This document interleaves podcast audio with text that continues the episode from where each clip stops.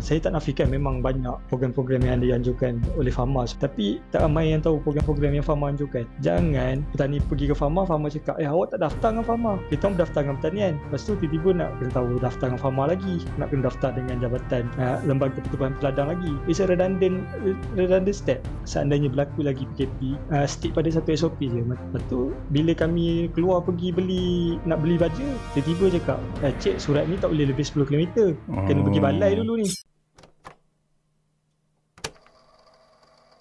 Gen Y Cult Dialogue. What's good, people? Thank you for tuning in. This is Gen Y Cult Podcast and you're listening to hashtag Gen Y Cult Dialogue series, where we talk just about anything that concerns us, Gen Y or Millennials. Anda bersama saya, Jackson Liti Beng, dan sahabat saya, Abang Naga. Ya, Assalamualaikum. Waalaikumsalam. Abang Naga sihat? Sihat, Alhamdulillah. Alhamdulillah. Sihat, Li? Sihat, Alhamdulillah. So, Abang agak topik discussion kita hari ni agak serius ya. Ya, itulah tu. Kerana hari ni kita nak bercakap berkenaan satu bidang yang sangat besar dan dia boleh bagi kesan kepada semua citizen, pada pendapat akulah. Betul. Sebab topik kita hari ni berkenaan salah satu cabang bekalan makanan yang sangat penting, iaitu pertanian. Jadi macam biasa, bagi membantu kita mendapatkan pemahaman yang lebih dalam lagi berkenaan isu ini, kita ada speaker jemputan khas. Kali ini speaker jemputan khas kita saudara Muhammad Hazman, yang agropreneur, petani desa dari Malaysian Agropreneur Network.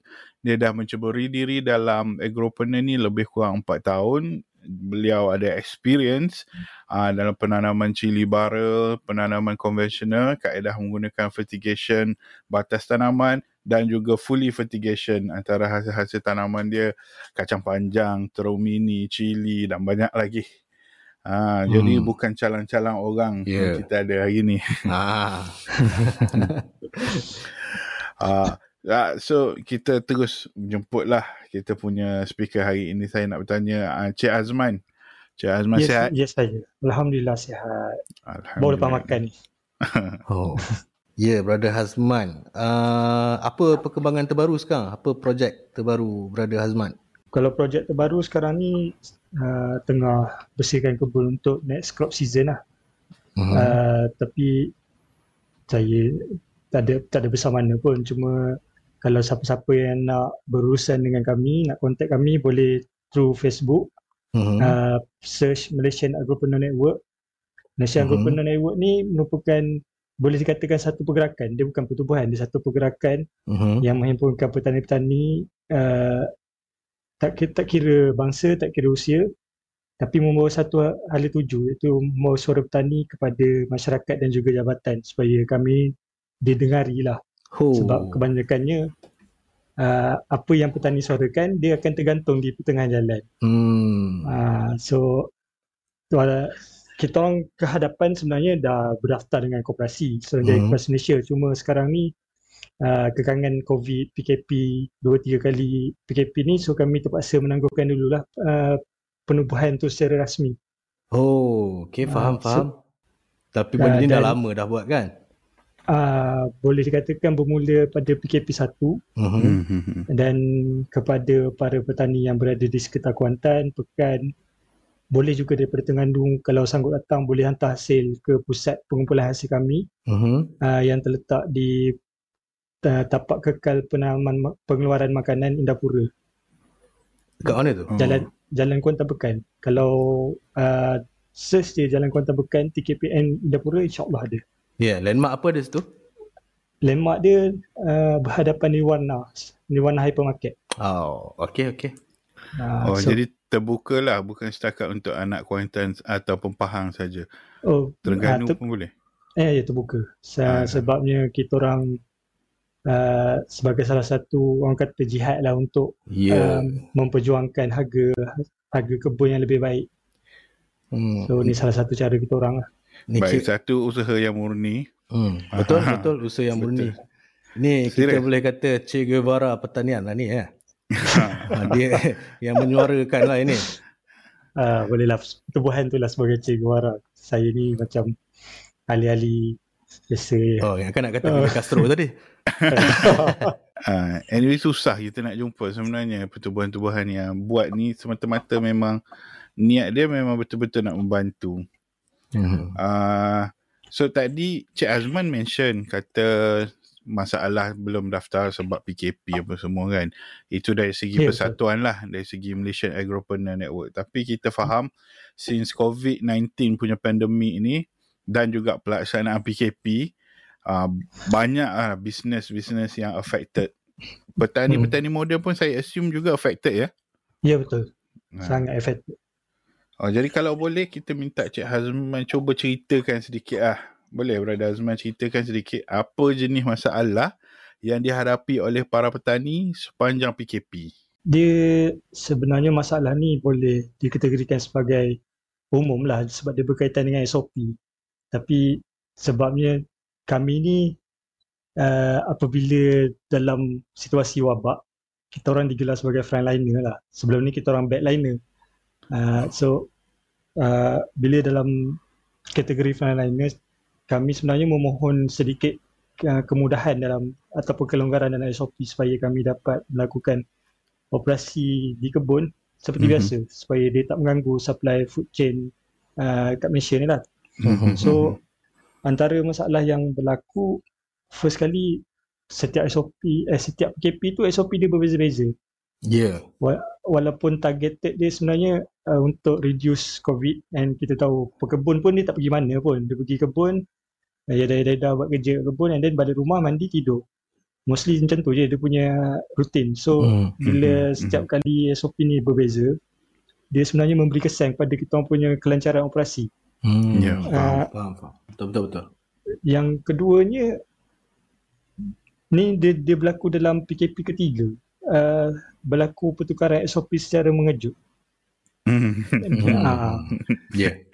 Sebelum ni kita orang macam PKP 1, PKP 2 kita orang dibenarkan menggunakan surat jabatan, surat daripada kementerian lah yang mengatakan kami ni petani boleh bergerak daripada kebun ke rumah ataupun pergi memasarkan hasil pertanian. Tapi apabila berlaku pertukaran secara mengejut ni, kami dikehendaki mendaftar. Kalau yang ada SSM, dia dikehendaki mendaftar dengan MITI. Yang mana tak ada SSM ni, sebolehnya mendapatkan cop ataupun surat pengesahan perjalanan daripada polis. Oh. Sebabnya surat yang kita orang terima daripada jabatan berlaku hanya dalam radius 10 km sahaja. Maksudnya kalau macam saya nak pergi ke kedai baja, jarak dia lebih kurang dalam 20 km. So terpaksa pergi cop dekat balai. Memang proses dia sekali je cop tu, maksudnya sepanjang PKP 3 ni sekali je cop ataupun sekali je surat perjalanan tu dikeluarkan. Cumanya macam kami ni untuk bergerak ke balai polis dan kemudiannya pergi ke kedai baja tu, macam saya mengambil masa yang agak panjang lah sebabnya balai polis di hujung utara, kedai di hujung selatan, ibaratnya hujung-hujung. Balai polis kat mana? Balai polis kat bandar. Bandar Kuantan. Macam kedai tu di sekitar Batu Enam. Kalau daripada tempat saya lebih kurang dalam 40 minit buat perjalanan daripada rumah ke balai polis, seterusnya ke kedai. Jadi agak menyusahkan lah kalau compare dengan sebelum ni, dapat kebenaran daripada kementerian sahaja. Maksudnya kalau sekarang pun tak mungkinlah dia revert balik kan, sebabnya dah satu Malaysia pun dah pakai benda tu. Cumanya kalau boleh lepas ni ada, seandainya berlaku lagi PKP, stick pada satu SOP je. Macam contohnya kalau macam nak guna SOP PKP 3, beritahu awal SOP PKP 3 supaya petani ni bersedia. Jangan bila petani ni dah bersedia dengan SOP PKP 2, contohnya mendapatkan surat jabatan, lepas tu bila kami keluar pergi nak beli baja, tiba-tiba cakap, cik surat ni tak boleh lebih 10 km, kena pergi balai dulu ni. Jadi SOP yang tak clear situ menyusahkan lah. Kira petani dah buat persediaan lain, sekali kena tahan dekat roadblock. Ya. Itu agak leceh. Sebab dia kadang-kadang benda ni, satu sebab dia mengejutkan. So jabatan pertanian tak tahu. Lepas tu polis-polis bawah pun kadang-kadang tak tahu. Lepas tu bila dia datang secara mengejut keesokan harinya, petani pula yang tak tahu. Sebabnya petani ni kadang-kadang tak alert juga. Kadang-kadang kita orang ni dah balik kebun penat, masa yang ada pun just untuk berbual dengan family, spend time sikit, lepas tu rehat. So bagi saya, kalau boleh lah, kalau, tapi mohon elak lah ada PKP lagi selepas ni. Stick lah pada satu SOP je. Dia nampak problem dia situ sebab dia tukar-tukar. Bila tukar-tukar tu yang jadi orang terkejut. Lepas tu orang tak susah nak semua well informed dengan benda ni kan. Dia tukar banyak kali. Tapi yalah, kami petani ni faham je kepentingan SOP tu. Cumanya kalau nak tukar tu in advance lah, janganlah pukul 10 malam baru beritahu, pukul 8 pagi esok dah kuat rasa. Penat kami. Betul. Maknanya pelaksanaan tu biar lebih teliti lah dan lebih lancar kan. Sebab saya perasan benda ni bukan saja efek petani, banyak lagi bisnes lain yang betul masalah yang sama. Ya betul. Apa yang saya rasa PKP kali ketiga ni yang macam dia bagi satu kemajuan dari sudut dari pihak Jabatan Pertanian lah. Sebelum ni kita orang kena manually inform pegawai-pegawai pertanian ataupun kita panggil ahli pengembangan tanaman, APT. Ahli apa? Untuk pengembangan tanaman. Ahli pengembangan tanaman, APT untuk dapatkan surat tu secara manual lah. Maksudnya kita bagi info kepada APT tu akan fill out form, sama ada kita ambil kat pejabat ataupun hantar PDF kepada kita, kita kena print. Tapi PKP kali ketiga ni baru juga rasanya dalam 2-3 hari. Mungkin saya baru tahu lah kot dalam 2-3 hari ni Kementerian Pertanian dia dah buat keluar satu, orang kata, e-form. Electronic form, kita fill out. Lepas tu kita scan, kita print. Dekat e-form tu dia ada QR code. QR code ni berguna bila kita lalu kat SJR, polis nak scan, polis nak tanya detail apa, just scan kat QR code tu, dia akan direct link ke Jabatan Pertanian lah.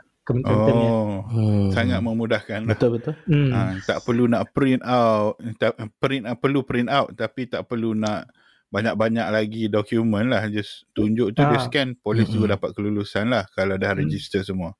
Dia tak perlu lagi kita, kalau macam saya dulu, selain daripada pegawai hantar PDF through WhatsApp, boleh pergi ke pejabat untuk ambil manual, maksudnya borang physical form lah. Tapi untuk kali ni macam mudah lah, sebabnya boleh juga mengelakkan, kita panggil kebolehjangkitan tu antara pegawai dengan petani. Betul.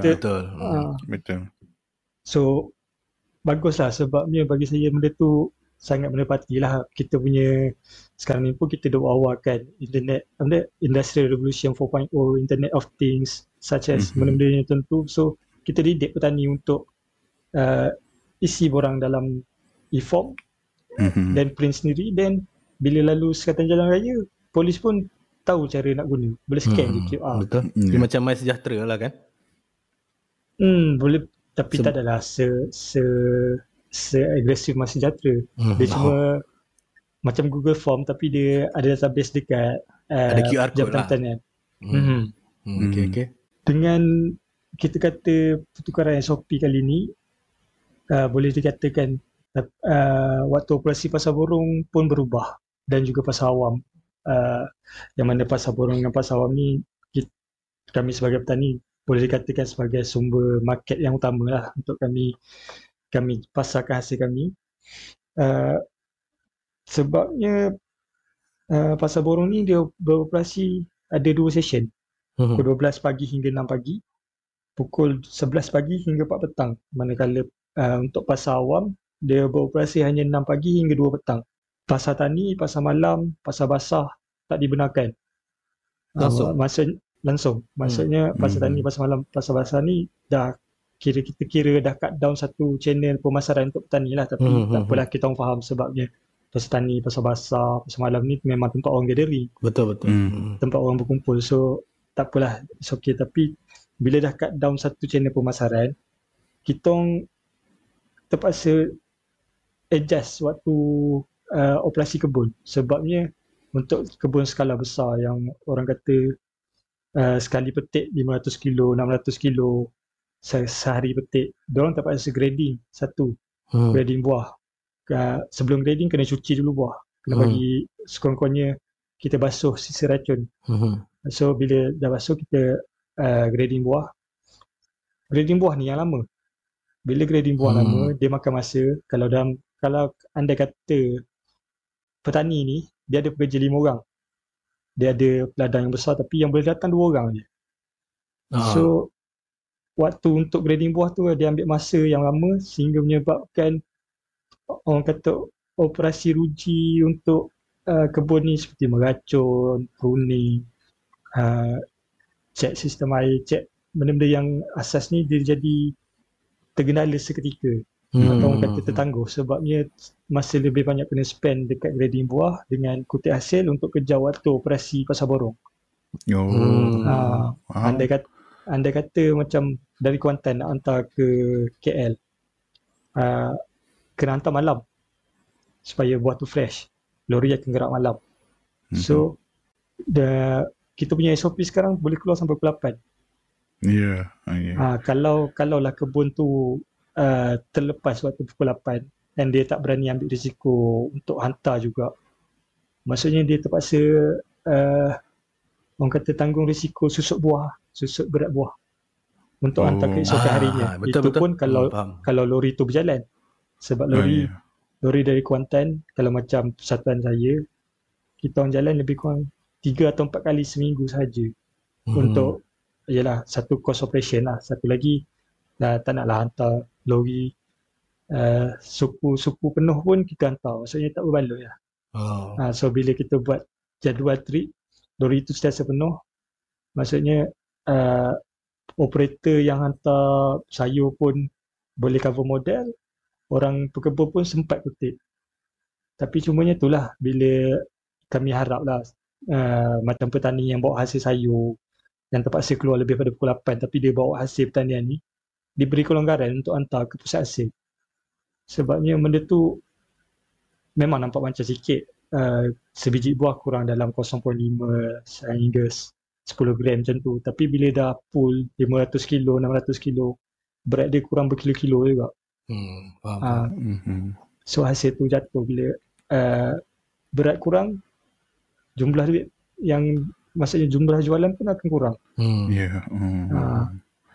Jadi nak minta kelonggaran supaya para petani boleh buat operasi lebih sikit daripada pukul 8 lah, supaya boleh adjust untuk hantar penghantaran dekat pusat pengumpulan lah. Sebabnya ada aduan di kalangan sahabat tani yang dalam persatuan kami, juga sahabat tani yang di alamaya lah dalam Facebook, yang dia cakap nak hantar buah petik ada dalam 100 bakul, tapi tak lepas sebabnya dah lebih pukul 8, nak hantar kena hantar esok. Esok pagi. Tapi masalahnya pasar borong bukanya pukul 12 pagi sampai 12 pagi sampai 6 pagi. Kalau hantar pagi esok 11 pagi hingga 4 petang, tapi bila hantar pagi mungkinlah sebabnya dia ni daripada Taiping. Daripada Taiping nak ke KL mungkinlah terpaksa lalu beberapa SCR dan juga mungkin ada risiko kerosakan buah sebab transport siang panas. So sebab tu dia nak bergerak malam. So sebab tu lah kalau boleh dilonggarkan. Kalau orang tu bawa hasil tani, kalau nak cek turun, tak ada masalah, cek betul-betul, tapi make sure dia bawa hasil tani dan dia nak menjual. So bila dia balik semula ke Taiping, kalau anda kata dia kena tahan juga SCR, lepas tu polis tanya di mana buti. Minta petani itu sedia berikan invoice ataupun receipt. Sebabnya selalunya kita ni dia akan beri satu invoice atau receipt lah, sebabnya kita punya payment ni orang panggil receipt, bill to bill. Bill to bill punya payment. So setiap kali hantar dia akan ada satu bill yang kata kita dah hantar. Tunjuklah tu. Betul juga, kalau nak ikutkan dia tak boleh nak treat semua bisnes ni macam office hours kan. Betul. Ada bisnes nature dia memang berkena malam. Betul. Macam pertanian ni. Betul. Faham. Jadi harap benda tu kalau ada pihak yang mendengar yang boleh adukan ataupun yang boleh membuat perubahan, berharap sangatlah kan kita kan. Betul, supaya betul. Boleh diambil kira kan. Kalau ada komen-komen apa-apa pun nak cakap pasal ni, boleh komen lah dekat kalau tengok kat YouTube, boleh komen kat YouTube bawah tu. Kan? So maybe kita boleh baca dan kita sampaikan juga kepada channel yang betul. Betul tak? Betul. Okay. Jadi kita dah dengar sendiri daripada Hazman ni tentang masalah yang dihadapi oleh para petani kan. Tapi bila kita fikir balik masalah-masalah tadi tu, kami ni pun jangka masalah tadi tu akan eventually akan mempengaruhi harga sayur-sayuran di pasaran, betul? Oh, betul. Okay. Betul sangat. Jadi boleh tak Brother Hazman jelaskan kepada kami dan kepada listeners apa mekanisme yang boleh mempengaruhi harga sayuran, dan especially masalah-masalah tadi tu macam mana dia affect harga sayuran? Dia masalah ni ialah benda orang kata present, orang kata apa, tak pernah berlaku. COVID ni benda yang sesuatu yang baru, so benda sesuatu yang baru ni memerlukan kaedah yang baru jugalah untuk kita atasi dia. Tapi kita kena lihat juga sebabnya sejak COVID ni melanda Malaysia, pelbagai sektor sebenarnya tutup. Sektor orang kata sektor ekonomi tutup. Antara sektor yang paling terkesan hotel, tourism. Yeah, dan betul. Juga kedai makan Thailand. Sebenarnya betul. Diorang tak boleh masuk. Diorang dah balik tak boleh masuk. Kita saya tak cakap kedai makan kita tak bagus. Kedai makan kita yes bagus. Tapi ada certain orang yang suka makan kedai tom yum Thailand. So kedai Thailand dan hotel ni antara orang kata penyumbang lah, antara pembeli terbesar sayur-sayuran petani ni. Kalau kat pasar borong ke kat local market pun kebanyakannya pun memang datang daripada kedai tom yum dengan hotel, selain daripada pembeli-pembeli runcit. So bila supply ni, maksudnya kebun ni sentiasa keluar hasil. Kita lihat pada PKP 1, kebun keluar hasil secara normal. Sebenarnya kita tak jangka benda ni berlaku kan. Tapi demand dia kurang. Demand sebabnya masa PKP 1 memang total lockdown, so semua kedai tutup. Tapi hasil sayur sentiasa keluar. Bila berlaku macam ni, kita panggil ada satu krisis lambakan sayur lah. Bila berlaku lambakan sayur ni, kesan dia berbalik pada macam ekonomi, memang bila supply lebih pada demand, dia akan harga akan jatuh. Betul. So kesan harga jatuh ni walaupun dalam masa 3-4 bulan tu, sebenarnya dia memberi kesan yang sangat besar kepada pekebun-pekebun kecil. Sehingga kan ramai juga antara kawan-kawan yang saya kenal tutup kebun, terpaksa jual barang-barang kebun diorang, terpaksa survive untuk pergi buat benda lain. Ada yang jadi food panda, ada yang buka personal delivery, ada yang buka jual makan. It's okay, diorang tahu cara nak survive. Semuanya nak kata kesan ni menyebabkan pekebun kecil ni tak mampu untuk survive, sebabnya diorang terpaksa tanggung kerugian harga jatuh. Let's say kos pengeluaran cili, let's say kos pengeluaran cili ialah RM5. 5 hingga RM6. Tapi bila PKP 1 itu lebih kurang RM4.50 atau RM3 sekilo. So bila diorang jual pun memang tak mampu untuk rolling modal, untuk buat new season, crop season. So diorang decided untuk tutup kebun lah. So bagi saya benda ni kalau in long term dibiarkan, dia akan sebenarnya akan menjejaskan food security national. Yalah, food security. Betul, dengan sebabnya sebabnya kita bila sayur tempatan kurang, kita terpaksa import sayur yang lebih banyak. Bila kita import sayur lebih banyak, kita dah kurang local dependency. Bila kurang kepada pengeluaran sayur lokal ni, mana kita panggil jaminan terhadap keselamatan makanan tu sendiri. Sebabnya sayur import ni tak tentunya akan sampai tepat pada waktu. Satu lagi, dia tak tentu lagi selamat dimakan. Sebabnya kita ada satu indeks yang kita panggil minimum residue indeks, MRI, yang untuk cek kalau MRI ni lebih daripada indeks, lebih daripada hak yang dibedangkan, sayur tu terpaksa di reject. Maksudnya kita kena tolak total ban. Mana sayur kalau tu ada racun banyak dekat sayur tu, dia reject. Kita kena hantar balik. Kita tak boleh benarkan sayur tu masuk ke dalam pasaran Malaysia lah. So ada lagi negara yang macam tu yang export sayur yang macam tu? Sebenarnya benda tu dah berlaku kat Malaysia sebelum ni. Oh iya ke? Kita ada kes cili Vietnam yang kena rampas berapa kontainer, saya dah lupa, tapi dirampas sebabnya cili tu lebih lah MRI. And saya tak sure lah sebenarnya cili tu dihantar balik ataupun dirampas, tapi dalam pemahaman saya dirampas lah bila melebihi MRI. Kalau kita tengok macam saya cakap tadi lah, supply dengan demand ni memainkan peranan penting dalam pasaran sayur. Macam PKP1, supply tu lebih daripada demand, so pasaran tu sendiri tepu. Bila pasaran tepu, ada petani-petani yang dia sebenarnya terpaksa membuang hasil. Contoh macam petani di Cameron, dia terpaksa buang hasil sebabnya hasil tak boleh dijual. Simpan akan buruk. So terpaksa buang. Pembaziran makanan lah ni kan. Terpaksa tanggung kerugian. Kalau ada orang yang suggest macam sedekah je lah, macam bagilah sedekah. Sebenarnya golongan petani lah antara orang yang orang kata bersedekah lah banyak. Bagi saya lah, ada orang mungkin tak setuju, tapi bagi kami macam timbangan-timbangan sayur semua biasanya lebih daripada, macam kita beli 1 kilo biasanya akan lebih daripada 1 kilo. Contoh harga tu sayur, kalau beli pasar raya mungkin tak dapat harga macam ni. Kalau pergi kebun, contoh beli sayur harga nak cili RM3, mungkin akan dapat cili yang berharga RM5, kuantiti yang harga RM5.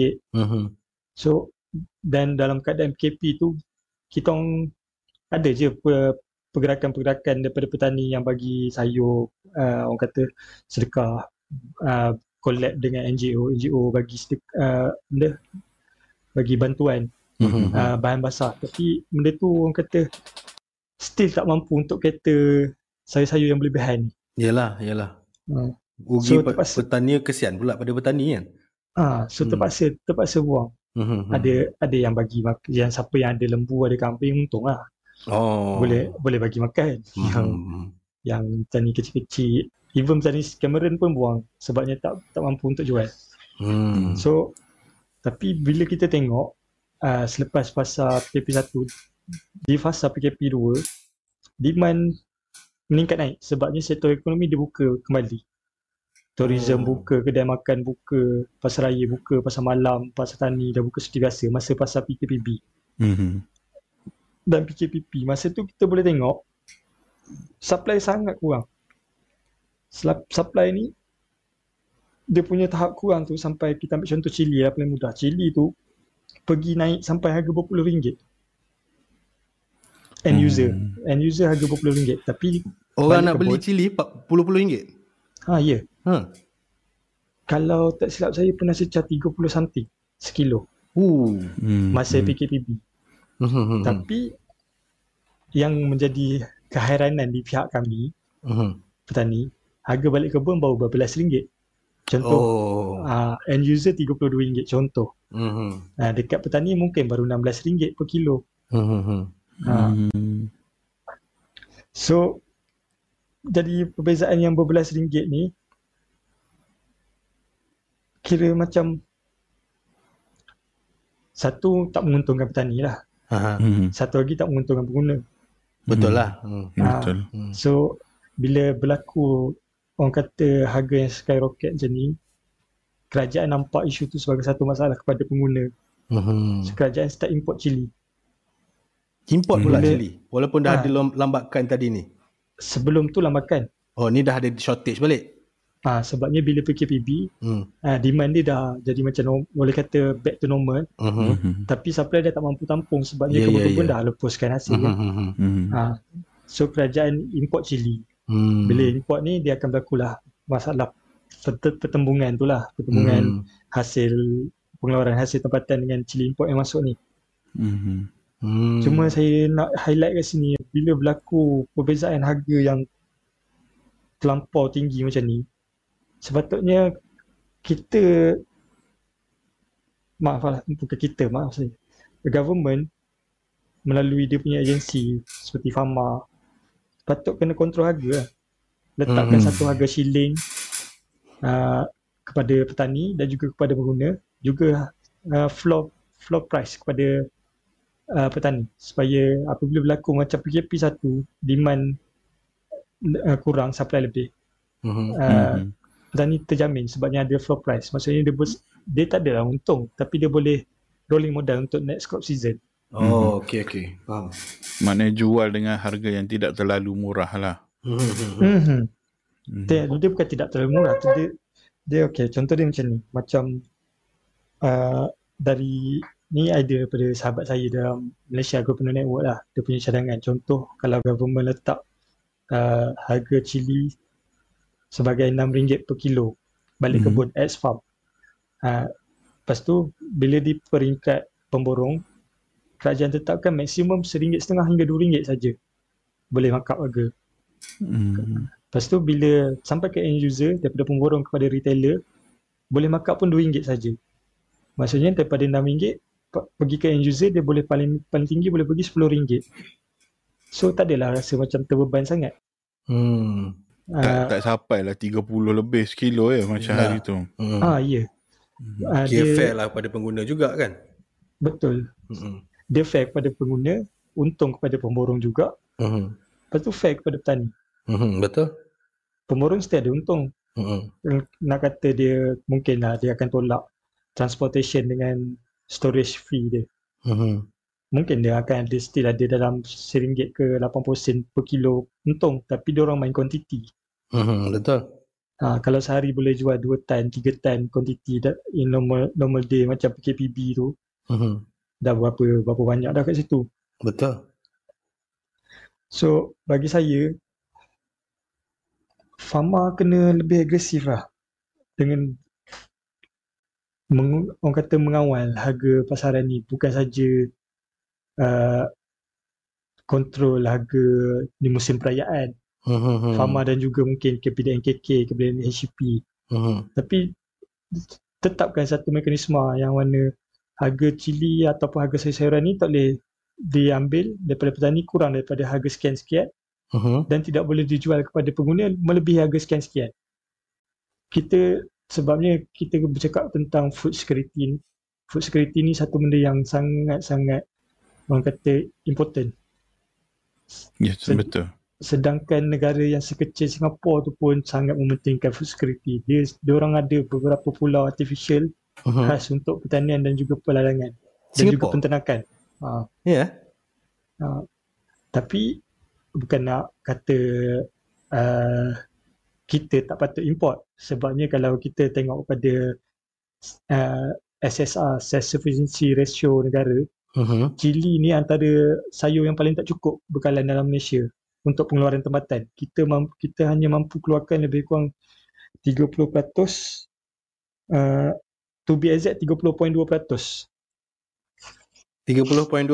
saja kita punya local production. 30.6% silap. 30.6% local production. Selebihnya import. Oh. So kalau kita nak total ban ataupun total stop import, impossible lah, sebabnya 70% tu satu angka yang besar. Betul. So bagi saya benda tu import boleh, tapi import menggunakan data. Jangan import sembrono je. Tengok shortage dia ni, harga cili meroket, kita kena import. Bukan import menggunakan data. Sebabnya berdasarkan data-data ni, saya rasalah kalau satu data yang dikutip tu merupakan data yang solid, kementerian tu sendiri dah boleh fokus pengeluaran hasil tani negara, daerah ni berapa banyak sebulan, daerah negeri ni berapa banyak sebulan. Data tu siapa yang collect Wallahualam, saya dimaklumkan mungkin Jabatan Perangkaan Negara, mungkin juga collect, saya tak tahu lah, wallahualam. Oh ya. Yang itu. Tapi data petani saya di collect oleh Jabatan Pertanian. Tapi Pertanian. data pengeluaran makanan wallahualam. Okey. Tak apa, continue. Satu lagi, kenapa bagi pendapat saya kita tak boleh nak total ban ataupun stop import ni, sebabnya negara kita terikat dengan free trade zone. Kita juga terikat dengan dan juga terikat dengan AFTA. Benda-benda yang macam ni sebenarnya memberi kesan kepada hubungan serantau kalau kita terus stop ban. Sebabnya benda melebihi pengetahuan kita orang sebagai petani, sebab AFTA trade zone ni ada petani yang faham, ada petani yang tak faham, tapi berdasarkan pengetahuan saya bila kita dah sign AFTA ni, melainkan ada sesuatu sebab yang solid untuk kita tolak, macam MRI racun tu lebih, kita kena terima lah tawaran dia untuk trading tu. Mungkin salah, kalau salah tolong betulkan lah. Saya berbalik kepada FAMA sikit. Selain tu, FAMA juga ni, selain daripada dia melibatkan diri dalam bidang jualan, sebenarnya dia lebih kena proaktif dalam bidang marketing. Sebab FAMA tu sendiri maksudnya Federal Agriculture Marketing Authority. Kan? It's in the name, betul tak? It's in the name. Dia kena lebihkan marketing. Saya tak nafikan memang banyaklah insentif dan program-program yang dianjurkan oleh FAMA seperti jualan terus dari ladang, pasar segar terkawal, pasar tani mega dan lain-lain. Tapi seberapa ramai daripada petani yang tahu jualan terus dari ladang? Seberapa ramai pengguna yang tahu jualan terus dari ladang? Berdasarkan apa yang saya tanya orang, apa yang pemerhatian saya dan kawan-kawan saya, pertanyaan antara saya dan kawan-kawan yang lain, tak ramai yang tahu program-program yang FAMA anjurkan. Sebab yang diorang tahu, FAMA datang beli hasil, jual lambat kat pasar borong.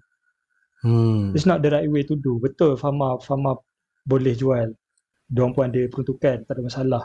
Tapi do your job. Marketing, market kan program yang FAMA buat kepada pengguna, market kan juga kepada producer ni. Apa saja cabang pasaran yang ada, diorang nak try, sebabnya diorang nak pastikan barang diorang tu jual. Jangan bila berlaku lambakan macam ni, petani pergi ke FAMA cakap, awak tak daftar dengan FAMA. Masalah sekarang, kita orang daftar dengan pertanian, lepas tu tiba-tiba nak kena tahu daftar dengan FAMA lagi, nak kena daftar dengan jabatan lembaga pertubuhan peladang lagi. It's a redundant step. Yes, betul. Why not? Kita orang dah daftar dengan Jabatan Pertanian ni, collect data daripada Jabatan Pertanian, FAMA collaborate dengan Jabatan Pertanian, then mungkin kalau FAMA tak ada pegawai yang boleh turun ke padang, tapi FAMA dah ada data. Bila petani datang hantar hasil, FAMA ada data, awak ni daftar dengan Jabatan Pertanian dekat Kuantan, okey saya terima. Awak ni tak daftar lagi, awak kena daftar dulu. Ikut step dia, awak daftar baru kita boleh terima. Barulah data boleh dapat dengan betul. Janganlah dapat. FAMA kena daftar, Jabatan Pertanian kena daftar, MADI kena daftar, Lembaga Pertubuhan Peladang pun kena daftar. Petani ni bagi saya, pemikiran saya, daftar satu jawatan je, Jabatan Pertanian. Bila dah daftar dengan Jabatan Pertanian, kita harap semua agensi yang di bawah MITI, semua agensi yang di bawah MAFI dapat data kita orang. Betul. So saya harap itulah, FAMA kena ubah cara kerja. Tak boleh lah. Betul, it's your job juga untuk pasarkan dan jualkan hasil sayur kita orang ni, tapi buat juga marketing supaya petani ni tahu apa fungsi FAMA ni sendiri. Yeah. Kebanyakan masalah yang datang kalau tanya pada petani is harga daripada FAMA tak teli dengan harga pasar borong. FAMA jual lagi mahal ke lagi murah? FAMA beli lagi mahal ke lagi murah? Setakat yang saya tengok ni, kadang-kadang ada FAMA mahal, ada FAMA murah. Tapi the problem is FAMA tu sendiri is authority. Kenapa dia benarkan pasar borong keluarkan senarai harga dia sendiri? Ya, betul. Sepatutnya dia orang kena ikut apa yang FAMA keluarkan lah. Betul, sebabnya dia orang ni by hook or by crook still kena daftar lesen. So kalau FAMA boleh buat satu harga shilling dengan satu harga floor and pemborong main harga between that price, for me it's a good solution lah, sebabnya yes, it's a open market, memang open market, pasar harga pasaran kita, pasar sayur kita memang open market. Tapi bila macam PKP 3 harga cili jatuh sehingga RM1.80 per kilo ex-farm. RM1.80 harga cili. Sedangkan kos pengeluaran berkurang RM5 hingga RM6 sekilo. Dan RM4, RM3.20 lagi tu petani terpaksa tanggung, which is kalau yang dah buat lama bolehlah tanggung sebab diorang dah ada simpanan dan ada rolling modal. Yang baru-baru buat, contoh yang kena VSS, sebab ramai je yang kena VSS, yang kena terpaksa berhenti kerja sebabnya company gulung tikar. Bukan VSS, VSS lah, yang kena balik kampung sebab tak mampu bayar rumah sewa, start bertani dengan simpanan yang ada tapi terpaksa tutup kebun. Benda ni big issue, bukannya setakat tak apa FAMA boleh ambil. Bukan masalah FAMA boleh ambil, FAMA kena tetapkan harga supaya benda ni tak berlaku lagi di masa depan. Bila ada golongan-golongan baru yang nak masuk dalam bidang pertanian, diorang tak takut. Betul. Dia ada satu security yang cakap okay, at least aku boleh balik modal, at least aku boleh survive untuk next season. That's the thing yang kita orang nak. Faham. Itulah saya rasa kalaulah diberi peluang, ada je kawan-kawan dalam MAS ni yang dapat MAS tu Singkatan Malaysian Agropreneur Network lah, yang daripada corporate culture punya background, daripada admin-admin yang orang kata grade-grade tinggi, yang level profesional, ramai je dalam grup kita orang ni yang menjadi petani dan suarakan benda yang sama. Maksudnya benda tu bukannya datang daripada petani punya level saja, benda tu juga di pemikiran orang-orang yang orang kata corporate level, high grade punya retail pesara. So FAMA kena take action lah. Tak boleh lah sentiasa selesa duduk dalam aircon, sentiasa selesa dengan keadaan yang kata pasaran ni tak ada apa-apa sangat masalah. Ya, petani tu memang sentiasa silih berganti, memang tak tipu, tapi food security negara tu bila turun nak naik susah. Benda tu yang kita kena jaga. Dan food security ni bukan isu yang remeh-temeh ya. Ya, betul.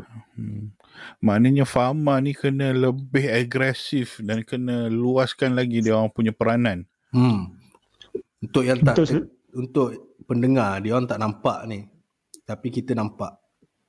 Hazman ni dia marah ni. Tangan dia ketuk meja berapa kali dah. Kita dengar suara dia macam relax, tapi sebenarnya apa yang disampaikan itu sebenarnya satu yang sangat kritikal dan dia sangat stres dengan kumpulan dia tu, dengan grup dia tu. Petani-petani lain pun sangat tertekan dengan masalah macam ni. Jadi FAMA jangan kira sedap awak je. Duduk dalam aircon tadi macam Hazman kata kan. Betul. Tak dinafikan adalah pegawai-pegawai yang elok buat kerjanya, tapi as a whole kena berubah lah. Betul, saya setuju lah. Dan juga orang kata kita perlukan lebih lagi lah grup-grup yang menyuarakan pendapat macam Malaysia Agropreneur Network ni. Satu tindakan yang bagus lah. Kumpul orang-orang yang ada kebolehan untuk menyuarakan segala isu yang dihadapi oleh petani-petani moden kita ni lah. Okay, jadi Hazman, kalau nak ikut berdasarkan explanation tadi, kita boleh tengok macam masalah harga itu pun berlaku sebab tiada orang kata data yang tepat masa berlaku PKP 1. Masalah yang sama bila harga import pula, yang bila kerajaan import pun berlaku lambakan, sebab dalam masa yang sama ada berlaku lambakan lagi dalam negara daripada petani tempatan.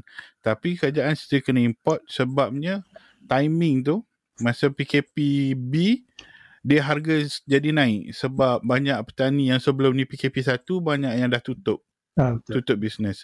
Itu sebenarnya adalah satu orang kata proses yang kita sepatutnya kalau kita ada data yang lengkap, kerajaan ada satu sistem untuk, dan dia boleh fokus benda-benda macam ni. Kan? Dia orang boleh nampak, dan dia orang boleh tahu apa yang bakal berlaku, dan dia orang boleh takat preemptive measure lah. Untuk menangani isu ni sebelum dia berlaku. Ada solution tak daripada Cik Hazman? Macam mana dia orang nak dapatkan, orang kata data yang sempurna lah, data yang kalau tak sempurna pun data yang cukup untuk menangani masalah ni? Bagi saya, setiap masalah tu ada penyelesaian dia. Cumanya kita perlu gunakan otak untuk berfikir. Kalau ini Hazman ni marah tu, aku cakap tadi tu. Kalau di pihak kami dah dipanggil untuk terlibat dalam sesi libat urus. Satu sesi libat urus cili negara dengan kementerian, dengan Ketua Pengarah Jabatan Pertanian Malaysia. Yang keduanya, pihak Malaysian Agropreneur Network ni juga telah dipanggil untuk sesi libat urus pertanian di peringkat negeri Pahang sendiri. Dalam sesi libat urus di peringkat negeri Pahang, saya tertarik dengan satu cadangan daripada ahli yang menyertai sesi libat urus tu, sahabat tani kita orang juga. Dia kata, kenapa jabatan tak sediakan satu apps yang macam My Sejahtera? Yang mana dalam apps tu boleh collect data, petani boleh daftar dengan Kementerian Pertanian. Jabatan Pertanian boleh collect data, orang kata real time data. Lepas tu, apa-apa hebahan daripada Jabatan Pertanian boleh disampaikan melalui apps, bagaimana KKM sampaikan maklumat melalui My Sejahtera. Betul. Apa-apa bantuan, insentif, bentuk orang kata geran ataupun himat nasihat yang diperlukan boleh disampaikan melalui apps tersebut. Dan saya rasa benda ni sangat, orang kata, golden idea lah kalau boleh dilaksanakan. Sebabnya, satu, kita fahamlah Jabatan Pertanian punya APT tak ramai. Ahli APT ni tak ramai. So, diorang ada jadual yang padat untuk pergi ke setiap kebun dalam kawasan jagaan diorang. Tapi apabila diorang ada data, orang kata petani-petani ni berdaftar dalam apps tu, diorang ada data, dan petani boleh, orang kata, meminta bantuan himat nasihat melalui apps. Diorang boleh datang kebun, set temu janji melalui apps. Maksudnya, okey, CA ni tengok, Lee ni kebun dia ada masalah whitefly, tapi dah guna racun, tak berkesan. Besok boleh pergi lah. Tak perlu tunggu giliran ahli tu sampai. Mungkin giliran ahli, kalau ikut secara normal, giliran ahli tu mungkin 2 hari, 3 hari lepas tu. Tapi bila ada masalah macam, orang kata whitefly ni antara masalah yang serius jugalah kalau untuk penanaman cili. So mungkin benda tu perlukan perhatian serius. Dia boleh terus datang esok. Sebabnya benda tu, dia kata, dalam perhatian segera. Yang keduanya, bila kita menggunakan apps macam ni, kerajaan ada data tu boleh linkkan terus kepada FAMA, kepada LPP, kepada MADI, kepada segala bahagian dalam MAFI, kepada, orang kata, kalau petani bawah 40 ada unit agropreneur muda, boleh linkkan terus. So tak perlu lagi petani ni buat kerja yang redundant, pergi daftar dengan agensi tu, agensi ni, agensi tu. Benda yang orang kata is the same process tapi different department. Different jabatan. Kena tolak-tolak lagi sana sini kan? Just yang mana unit IT setiap department tu ambil data tu, print out, tak nak print out, email, bagi dekat pegawai-pegawai.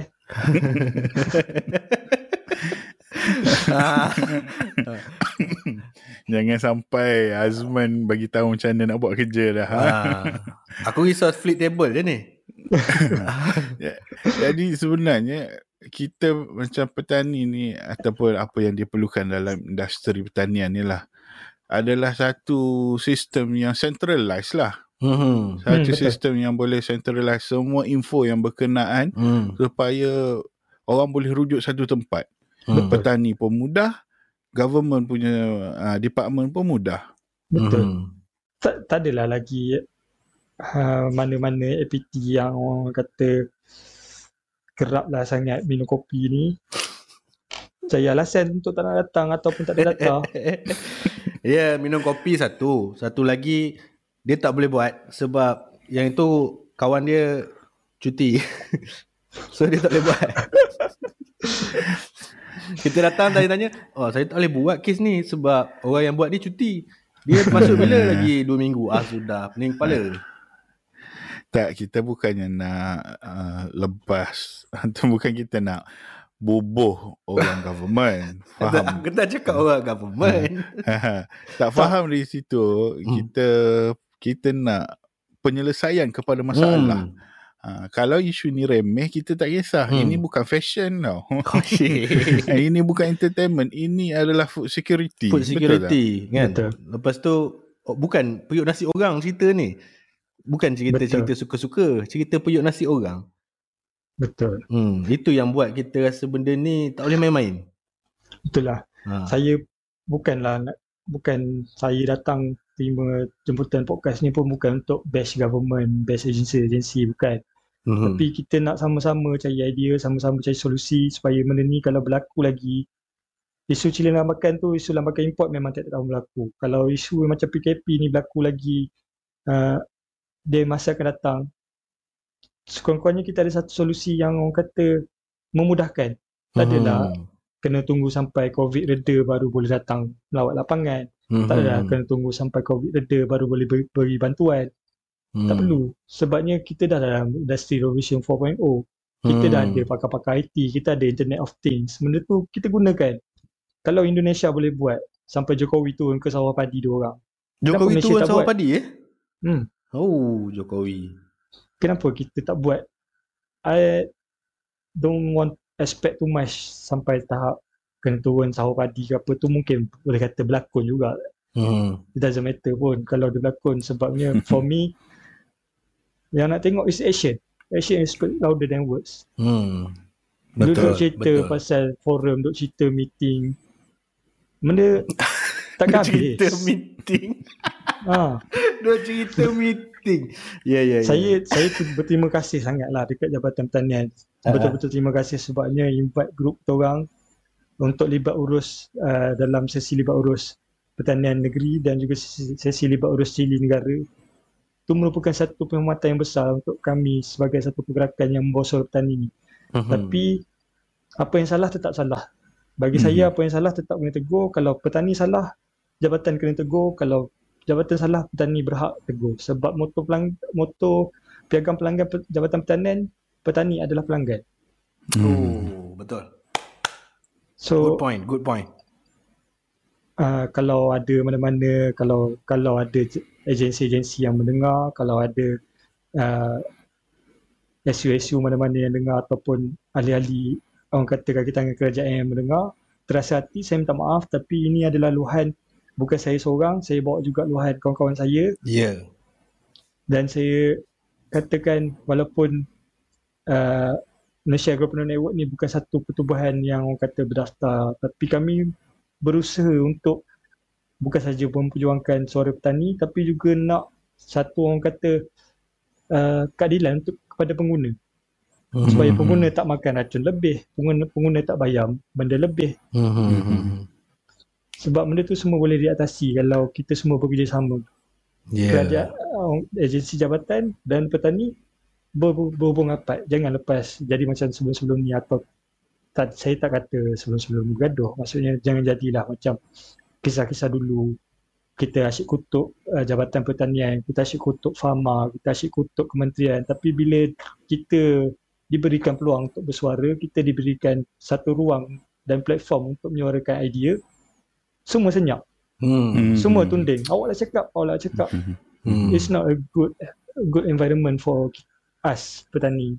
So, petani pun kena ambil part, kena participate dengan Jabatan Pertanian.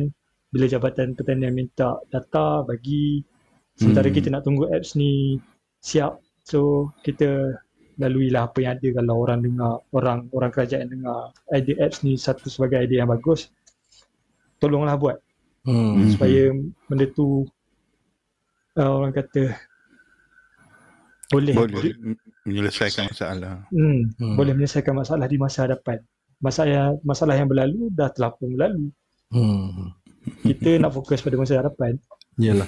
Lagipun Hazman ni bukan saja dia meluahkan rasa marah dia, tak puas hati dia dan kumpulan dia dengan kawan-kawan dia, tapi dia juga bagi solution, kan? Ini bukan satu kritikan yang kritikan saya saja, ini kritikan yang membina, kan? Jadi why not? Marah. Bukan marah, teguran. Teguran. Yeah. Tak marah tu teguran.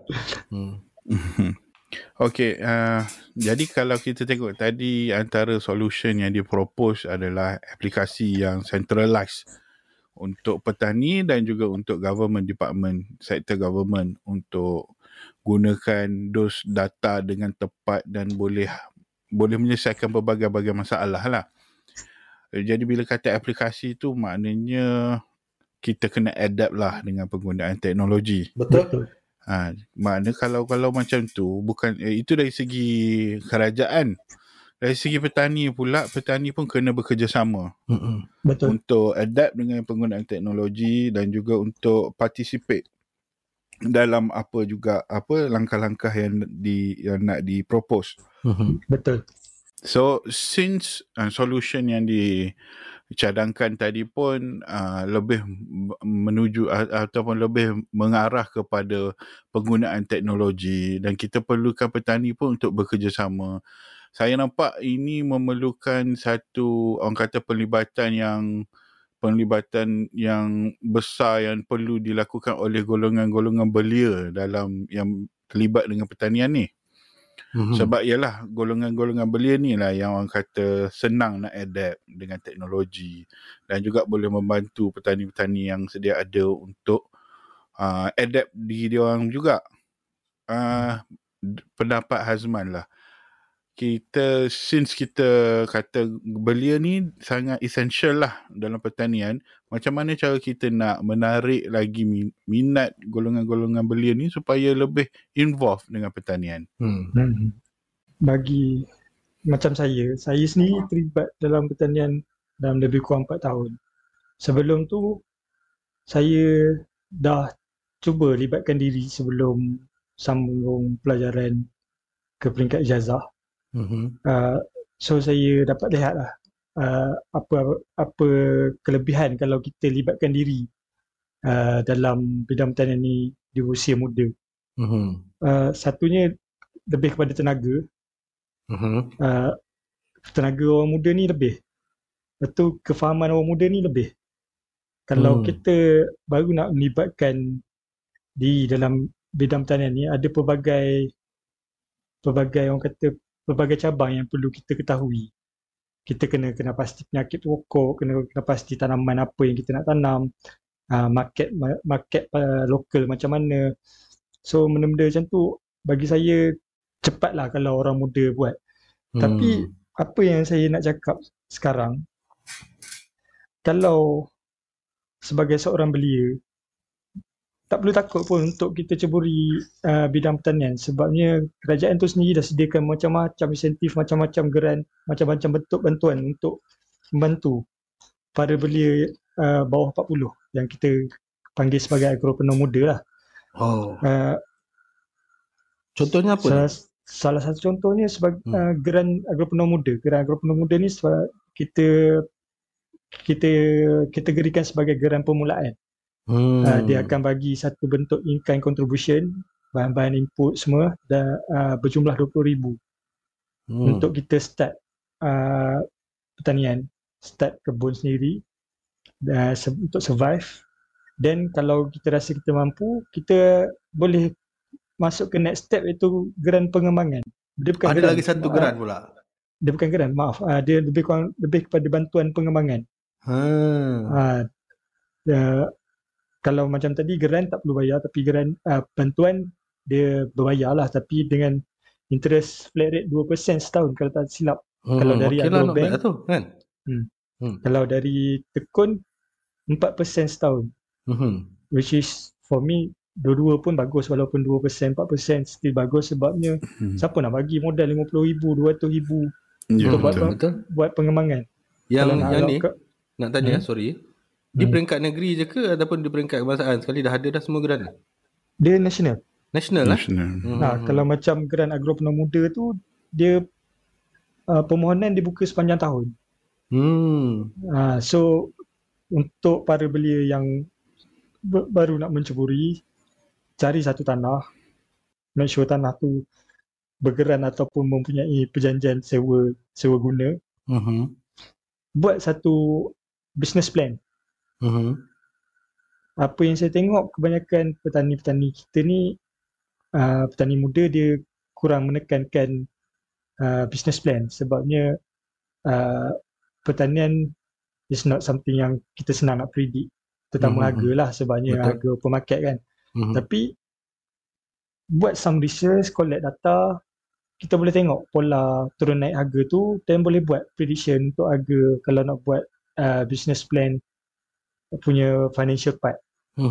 Dan bagi sesiapa yang rasa memerlukan pertolongan dalam dalam menyiapkan plan perniagaan ni, business plan ni, boleh berhubunglah dengan Malaysia Agropreneur Network. InsyaAllah saya akan tolong mana yang saya mampu lah, sebab saya sendiri pun Alhamdulillah diberikan rezeki, digunakan rezeki daripada Allah, dapat geran agropreneur muda dan juga bantuan daripada kerajaan pertanian negeri Pahang.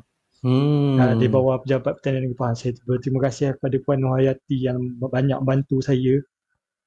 Sebab tu saya cakap dalam pertanian, dalam agensi kerajaan ada kaki tangan-tangan yang bagus yang bekerja, tapi ada juga yang tak bekerja. So yang mana bekerja tu saya ucapkan jutaan terima kasih.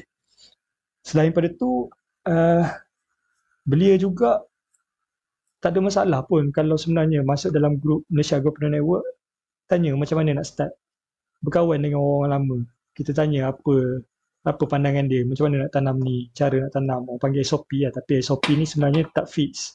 Kalau dah masuk dalam pertanian, SOP ni ada beribu-ribu SOP. Untuk satu tanaman, untuk tanaman tu berjaya, dia tak bergantung sepenuhnya pada SOP. Dia bergantung pada usaha. Ada usaha, rajin, tawakal, insyaAllah berjaya. So, dan yang paling penting pada belia-belia yang mempunyai modal, ni selalulah saya tengok dan berlaku juga pada kawan-kawan saya yang bayi-bayi saya bawah 40, bila dapat modal yang agak besar untuk buat kebun, mungkin daripada ada setengah tu kena VSS, so dapat 6 bulan gaji, so dapat modal yang besar. Tolong jangan habiskan duit tu untuk terus set up kebun besar. Start small, grow big. Faham. Jadikan musim pertama, musim kedua sebagai orang kata pilot plot, pilot test untuk faham tanaman tu apa, penyakit yang serang tanaman apa, market macam mana, mainan pemborong macam mana, supaya bila masuk musim ketiga, musim keempat, kita berkemampuan untuk membesarkan kebun tu, kita tak rasa tertekan dengan keadaan-keadaan yang orang kata dah sepatutnya kita cover masa musim pertama dan musim kedua, terutama modal. Kebanyakan orang dia akan habiskan modal sebab nak kebun dia lawa. Bila nak habis kebun lawa, nak kena ada rumah pam cantik, nak kena ada rumah store, nak kena ada pam yang canggih-canggih. Sebenarnya benda tu betul dia menyumbang kepada orang kata tingkatkan produktiviti lah kalau tak rajin. Tapi benda tu makan modal. Bila makan modal, kena fikir juga untuk musim yang akan datang. Pertanian ni bukan satu musim. Bukannya awak tanam durian, lepas tu 5-6 tahun baru boleh hasil, sempat nak kumpul duit, tak. Kalau macam cash crop, macam cili, timun, benda-benda yang orang kata short term ni, 6 bulan dah kena keluar sekali di modal. Kalau 6 bulan yang pertama tu tak balik modal, awak pun dah habis modal yang sedia ada, tutuplah kebun. Jangan berhabiskan, maintain, you ada rolling capital, betul. It's not a good thing lah. Then kita tengok pada insentif kerajaan yang bagi, kena faham kerajaan Malaysia ni antara, kalau insentif dia saya rasa antara yang okey lah berbanding dengan kerajaan-kerajaan lain, sebabnya kita ada pengecualian cukai, tax exemption, 100% untuk 10 years. Pengecualian cukai 100% untuk 10 years. untuk 10 years untuk new project. Maksudnya satu benda yang menggalakkan lah. Betul. Dia, dan benda tu dia bukannya maksudnya khas kepada syarikat-syarikat besar, tak.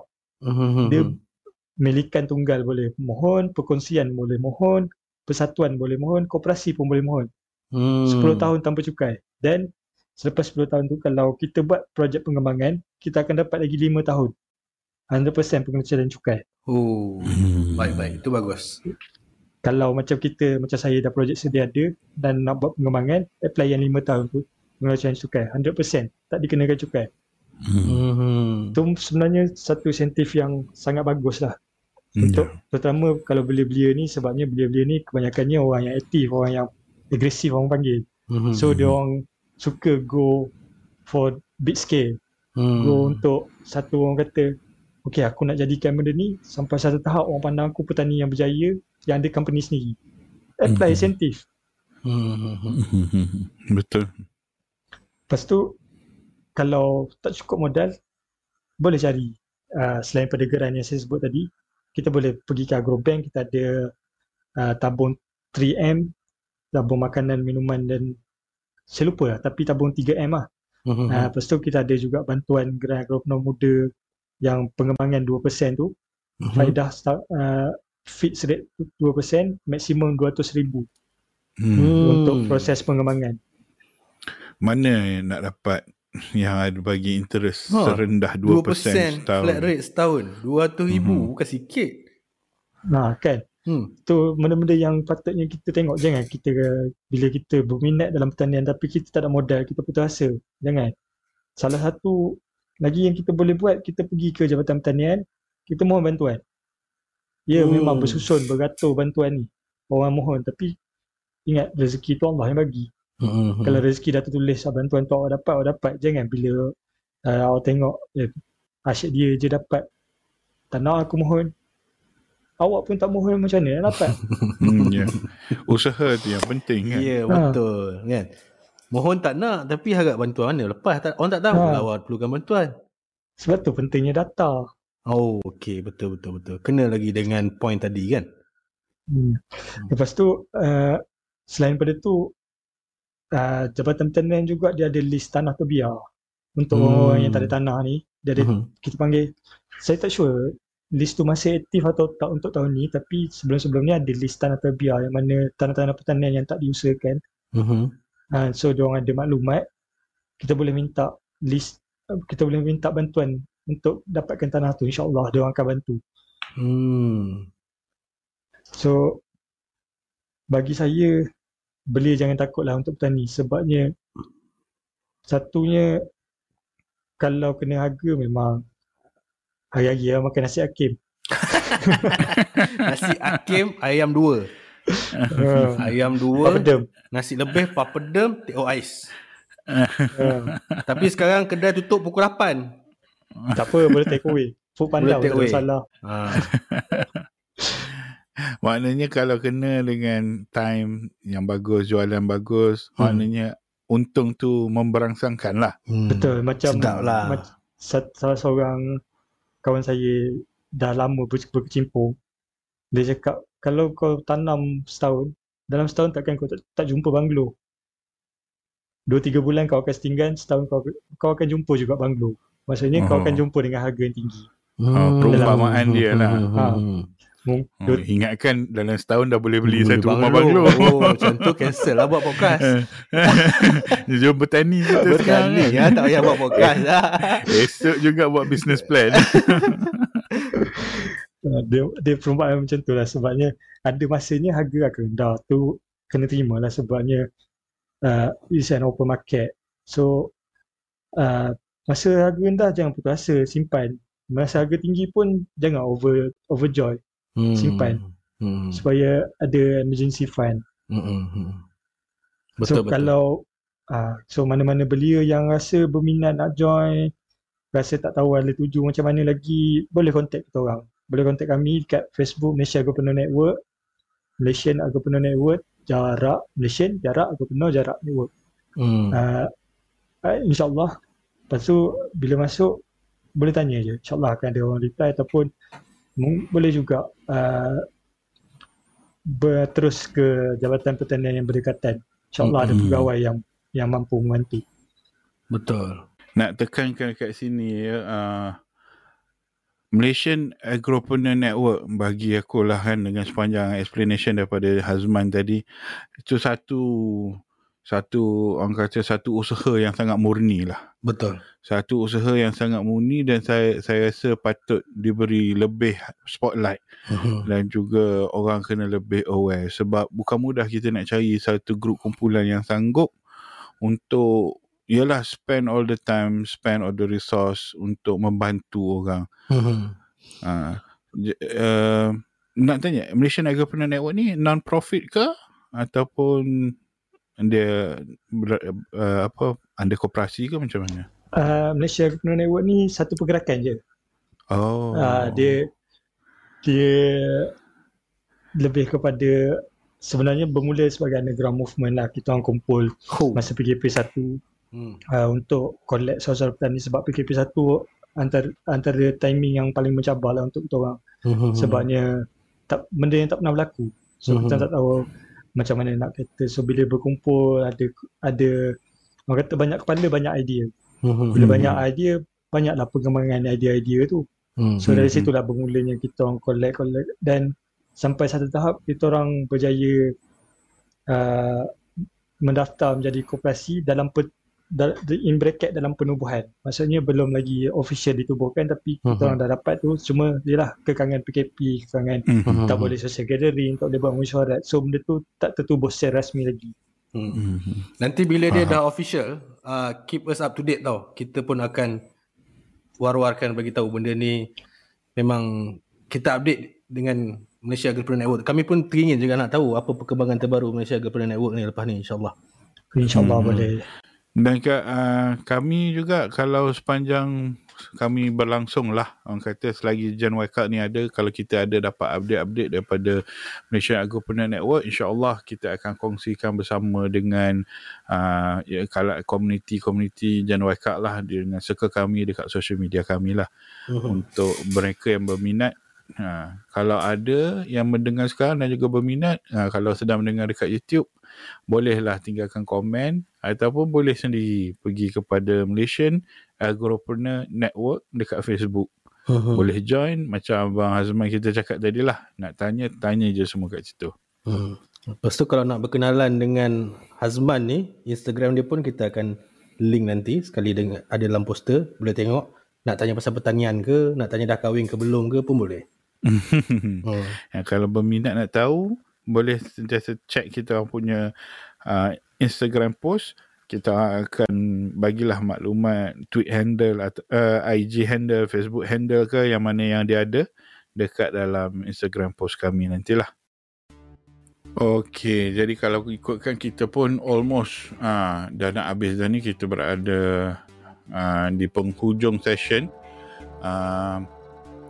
Jadi sekali lagi saya nak ambil kesempatan kat sini untuk ucapkan terima kasih dekat Hazman dan juga terima kasih dekat Malaysia Agropreneur Network. Segala maklumat yang disampaikan tadi cukup padat, cukup kena dah bagi saya. Dan kalau ada yang bergurau lah, orang kata yang kita bergurau tadi, daripada Hazman, daripada saya, daripada Abang Naga, mohon ambil with the, orang kata, ambil yang baik, yang mana yang buruk tu perhatikanlah. Kenapa ada benda buruk kan? Jangan buang je kan. Yelah, kan takkan awak nak marah saya saja. Itulah dia. Jadi kepada semua pendengar kat luar sana, kalau anda masih lagi mendengar daripada awal sampai sekarang, macam biasa, thank you so much for listening. We appreciate your time, we appreciate your effort. Semua tu kami sangat-sangat berterima kasih. Kalau anda berminat dengan apa yang kami buat, kalau anda rasa suka, bolehlah bagi any kind of feedback. Boleh tinggalkan komen kalau dekat YouTube, share our playlist dekat Spotify, ataupun kalau dekat Instagram boleh DM, boleh share our story, boleh share our post, ataupun dekat Facebook. Kita di Facebook kami adalah Gen Y Cult Podcast, di Instagram kami Gen_Y_Cult. Boleh check us out. Kalau di Twitter ada Jackson Liti Beng dan juga Abang Nugget tweet handle. Anything else Abang Naga nak tambah? Tak ada. Just nak terima kasih lagi sekali kepada Hazman dan kepada Malaysian Agropreneur Network dan kepada listeners. Thank you very much. Encik Hazman, ada apa-apa nak tambah? Saya ucapkan terima kasih sebab bagi peluang, jemput dan bagi peluang kepada saya dan Persatuan Pergerakan Malaysia Agropreneur Network ni untuk suarakan apa yang kami rasakan sepatut disuarakan, dan juga kepada siapa-siapa yang mungkin terasa hati, mungkin panas linga dengar. Maaf, bukan niat saya nak menyinggung. Ini teguran ikhlas sebabnya saya sayang industri saya makan. Dan insyaAllah saya nak berkata dalam industri ni sampai saya tutup mata, sebabnya benda tu adalah satu jihad bagi saya. So saya harap siapa-siapa yang terasa, saya mohon maaf sepuluh jari. Kita tambah baik sama-sama. Kepada Gen Y Cult, semoga maju jaya. Terima kasih banyak-banyak sebab input. Jangan segan input walaupun nampak macam saya malah semua. So terima kasih banyak-banyak atas peluang dan kesediaan input saya pada kali ini. Sama-sama. Our pleasure, Hazman. Our pleasure. We feel honoured to have you here with us. Okay, so I guess that would be the end of today's session.